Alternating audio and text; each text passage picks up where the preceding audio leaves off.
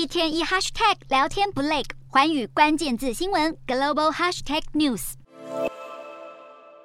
随着新的病毒变异株传染力越来越强，就连到纽约参加联合国大会的西班牙总理桑杰士也难逃一劫。他推文表示自己快筛确诊阳性，因此不会出席接下来的行程，但是会继续办公并采取最严格的防范措施。美国疫情也受到关注，过去一周平均每天仍新增五万多例确诊。专家警告，近期新发现的变异株 BF. 点七传播快速，呼吁防疫还不能完全松懈。美国疾管署最新的数据显示，主导这次夏季疫情的 Omicron 变异株 BA. 点五流行程度略微下降，但仍占全美病例的八成多。而 BF. 点七和其他两只变异株 BA. 点二点七五以及 BA. 点四点六正在迅速扩散，目前已经占有全美近二成的病例。其中，在印度发现的亚变种 BA. 点二点七五点二具有历代最强的免疫逃脱能力，目前至少已经在英国、西班牙、新加坡等国家发现。美国也有二十五周出现病例。白宫首席医疗顾问佛奇更警告，病毒演变加上季节性影响，这个冬天恐怕还会有新的变种崛起。